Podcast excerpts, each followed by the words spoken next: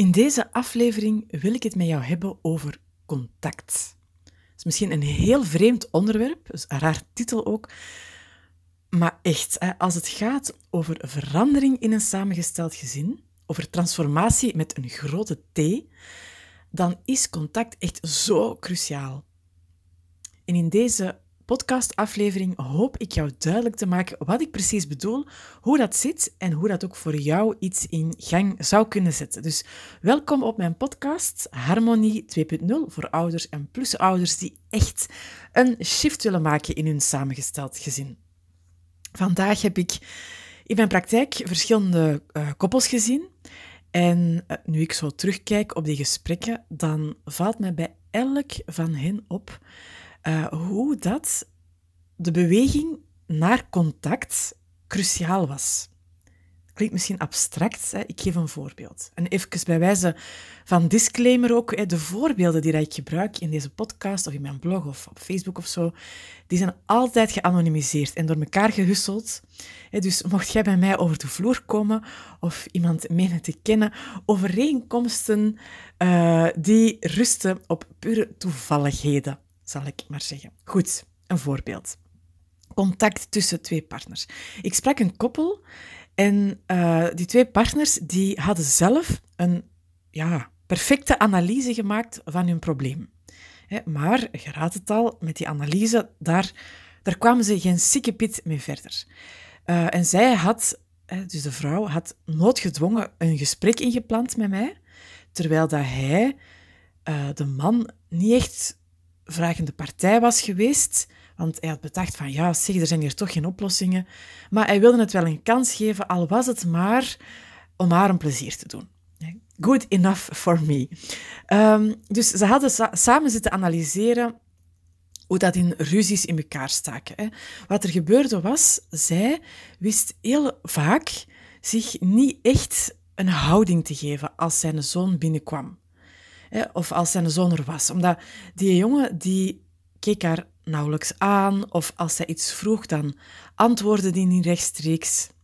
En ook waren er best wel, ja, wel wat dingen gebeurd met uh, de moeder van dat kind, dus hè, de ex-vrouw, de ex, zijn ex. Um, en blijkbaar had bijvoorbeeld die zoon af en toe eens iets tegen zijn moeder uh, verteld. En wat er dan gebeurde was dat de ex hè, dat dan uh, verdraaide en in kwade en beschuldigende berichten, en kwam dat dan terug op hun bord. Lang verhaal kort, elke keer als die jongen nog maar ter sprake kwam, of als hij ging komen of als hij er was, dan was zij, de plusmama, helemaal zenuwachtig. Hè. Of ook gebeurde dat elke keer als zijn ex op de app verscheen, hetzelfde. En ze slaagde er steeds minder in om maar zenuwachtigheid voor zich te houden. Dus had dat wel een tijd geprobeerd, zo hè, lippen stijf op elkaar, doen alsof er niks aan de hand is. Maar daardoor ja, was ze stijf van de stress komen te staan. En dan kreeg ze ook bovendien nog eens commentaar van haar man, hè, dat ze er zo ongezellig bij liep. Ik hoop dat je er iets bij kan voorstellen. En wat ze dus nu was beginnen doen, was eigenlijk, in plaats van allemaal inzicht te houden, was dat, ze was dat beginnen uiten. Ze was commentaar beginnen geven op zijn reactie, of hoe dat hij niet reageerde, hoe dat hij met de jongen omging, over zijn jongen en zo verder. Dat soort dingen. En hij, haar partner, de vader, die blokte dat altijd af. Die reageerde niet op haar. Of hij reageerde alleen maar defensief. En de analyse die ze samen gemaakt hadden, ja, die hield echt wel steek. Want ze vertelden mij allebei dat ze echt ook wel snapte Um, dat hij bijvoorbeeld ook echt wel snapte dat zij het heel moeilijk had met die situatie. Als plusouder stond ze natuurlijk machteloos. En hij had al bedacht uh, dat het eigenlijk beter zou zijn als zij gewoon wat meer aandacht naar zou, zou besteden, wat meer naar haar uh, zou luisteren. Hè. En toen hij dat vertelde, onderbrak zij hem en ze zei dan, ja, maar ja, ik snap ook wel hoe dat, dat voor jou is, dat jij er ook niks aan kunt doen.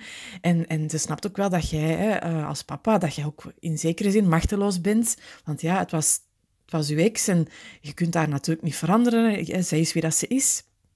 En dus eigenlijk, als ik naar deze twee mensen luister, dan kan ik horen dat ze elkaar in zekere zin wel begrijpen. En dan kan ik, me, kan ik ook heel goed snappen dat ze zich eigenlijk afvragen van ja, waarom in godsnaam hebben wij een relatietherapeut nodig? Want tussen ons is er aan zich niks mis, wij verstaan elkaar en ja, aan de situatie zelf kunnen wij toch bijna niks veranderen. Maar dat is dus buiten het element van contact gerekend. En ik ga proberen uh, dat over te brengen in woorden. Dat vraagt misschien een beetje inlevingsvermogen ook langs jouw kant als luisteraar. Uh, want contact, dat is iets dat voorbij analyses gaat. Dat is iets dat voorbij theoriekes in je hoofd gaat. Hè. Dus wat ik gedaan heb, is, ik heb deze twee mensen um, op gevoelsvlak met elkaar in contact gebracht. Contact gaat namelijk over ervaring. Dat gaat over een emotionele ervaring, iets lichamelijk ook. En ik heb hen dus uh, het zwijgen opgelegd. Ik heb uh, hun verhaaltjes aan elkaar, over elkaar gestopt. Ik heb hen gevraagd om zich naar elkaar toe te draaien, in elkaars ogen te kijken super ongemakkelijk voor hen, dat kan ik u garanderen. Het is natuurlijk zoveel comfortabeler om in gepraat en theorie te blijven hangen en in analyses. En dan vroeg ik aan hem, kijk maar eens in haar ogen en zeg daar maar. Ik voel mij zo machteloos, ik sluit mij af. En dan voel ik als therapeut ook wel dat hij dat een beetje met tegenzin doet, want hij denkt, ja, maar ja, ik weet dat toch al en zij weet dat toch al. Maar ik ben daar dan zo heel streng in en ik zeg, kijk maar naar haar en zeg het daar, man, maar. Echt, ik probeer u als luisteraar een beetje in te leven. Probeer je voor te stellen dat jij aan uw partner dit soort woorden uitspreekt. Of dat jouw partner dat tegen jou zegt. Probeer maar eens te ervaren wat dat dan met jou doet. Ongemakkelijk, ja. En, ik kan u zeggen, de tranen schoten in haar ogen. En als relatietherapeut zie ik het als mijn taak om dat soort momenten heel goed, zorgvuldig te regisseren. Want het is heel kwetsbaar. En als ze niet opletten, dan gaan ze er allebei even snel weer van weg. zo wilde zij meteen mijn antwoord komen. Ik leed naar het zwijgen op. Zo, stil maar, zei ik tegen haar. Laat even die een blik in zijn ogen binnenkomen. Hoor die woorden, proef die woorden. En dan valt er zo een stilte. En wat zij dan zegt, en ik begrijp dat het heel goed is, dat dat eigenlijk heel dubbel is voor haar. want enerzijds doet het enorm deugd om zo die verbinding te voelen met uw partner, om contact te maken. Maar echt diep contact. Hè? Echt elkaar zo te zien. Maar anderzijds was dat ook moeilijk, want ja, zegt ze, zeg, thuis is mijn partner niet bereid om op die manier met mij te praten. En, en, en dat, dat doet je misschien wel alleen maar hier, omdat jij erbij zit als therapeut. Is dat wel echt? Kan ik wel vertrouwen dat dit echt is? Is dit niet een of ander toneeltje dat hij hier nu opvoert omdat jij het hem gevraagd hebt? Dat soort stemmetjes duiken niet naar op. En wat er daardoor helaas ongewild, onbedoeld gebeurt, is dat zij dat contact, zijn aanwezigheid, niet ontvangt. Dat is waar dat zij in vastzit. Dus enerzijds zoekt ze verbinding, hoopt ze echt om gevoeld, begrepen, beluisterd te worden, maar anderzijds is het wantrouwen ondertussen zo groot dat ze zijn begrip niet aanneemt als het er is. En hij op zijn beurt wordt daar knettergek van.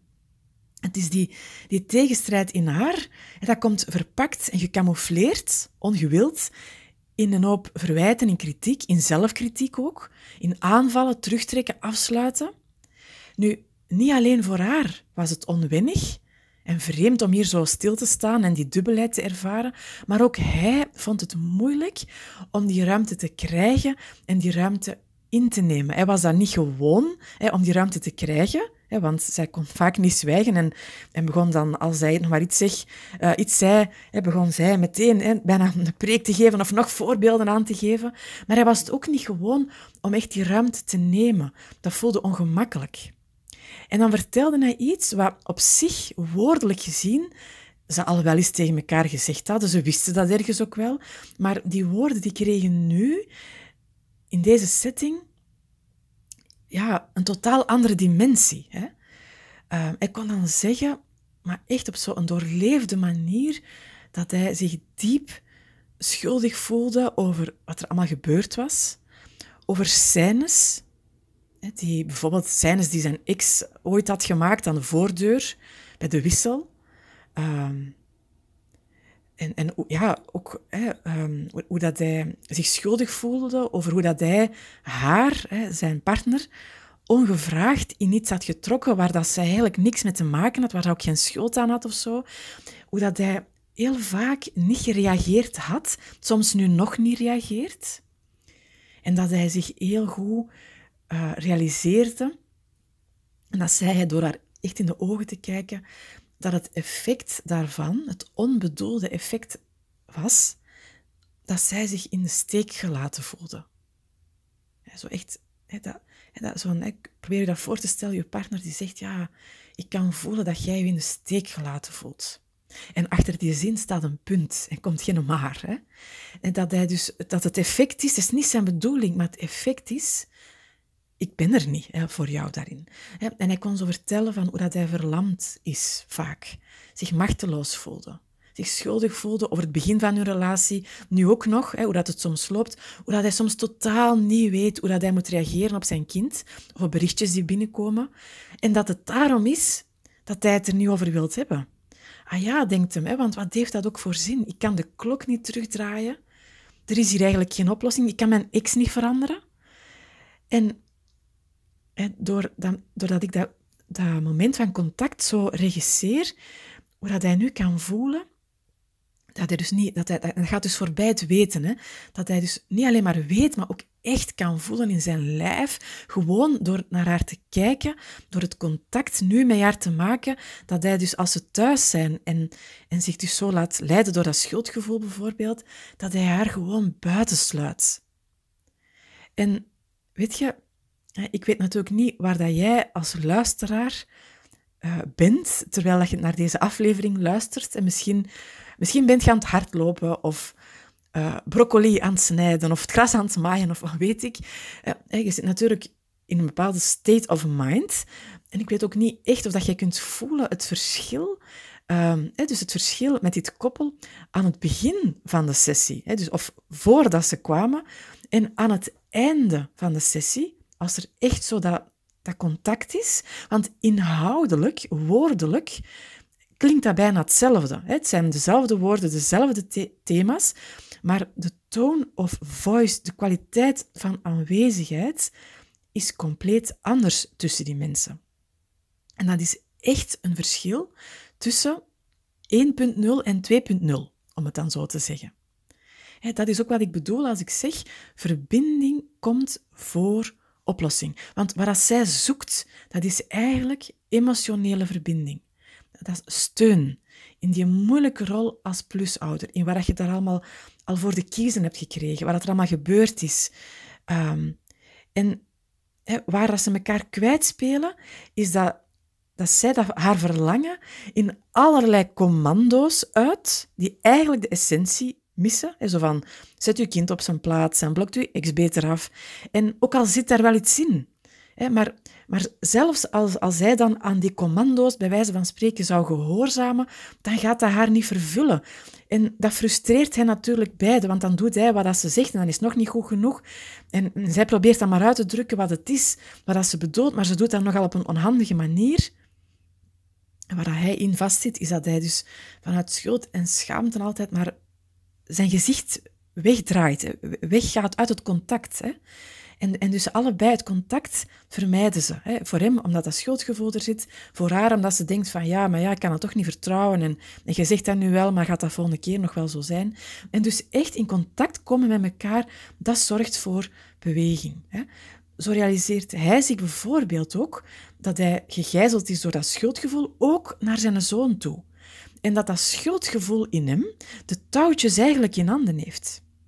als mensen mij zoiets vertellen, als ouders mij vertellen over hun schuldgevoel, dan kijken ze mij vaak zo aan van help, wat moet ik doen om van dat schuldgevoel af te geraken? Ik weet ook wel dat dat niet goed is, maar ja, het is sterker dan mezelf. Mocht je dat herkennen bij jezelf of bij je partner, weet dan op zich, hè, schuldgevoel hoeft op zich niet weg of zo. Misschien krijg, je dat ook gewoon niet weg. Hè? Maar waar, waar het om gaat is contact. Als je daar genoeg contact mee gemaakt hebt, en dat wil niet zeggen dat je uh, jezelf moet onderdompelen in schuldgevoel en, en, en dat je dat helemaal moet doorvoelen. Nee, hè, contact wil eigenlijk zeggen een goede afstand en goede nabijheid. Dus het is belangrijk, bij schuldgevoel ook, dat je er van op een afstandje naar kunt kijken, ver genoeg om te kunnen zien uh, hoe dat, dat je doen en laten beïnvloedt, wat jij dus precies doet, wie dat jij wordt als dat schuldgevoel het overneemt, maar ook dicht genoeg om het te kunnen ervaren, om het te kunnen voelen. En als je dus op die juiste afstand, nabijheid, om het dan maar zo te zeggen, contact kunt maken met schuldgevoel, dan, dan groeit er ruimte. dan komt er ruimte. Millimetertje per maar, en dat is misschien weinig millimetertjes, maar dat is genoeg. Want dat is ruimte om het onderscheid te kunnen zien tussen hoe dat je zou reageren uh, op situaties als het schuldgevoel de basis en hoe dat je zou reageren als je de ouder zou zijn die dat je zou willen zijn. Dus dat is een onderscheid. En als je dat kunt beginnen zien, dan, dan de volgende stap is, de volgende paar millimetertjes is, dat je dat dus niet alleen kunt zien, maar dat je er op den duur, doordat je er je zo bewust van bent, ook in staat wordt om anders te gaan handelen. Om anders te gaan reageren. Met knikkende knieën, dus die knikkende knieën die gaan misschien niet weg, maar toch komt er een soort andere output.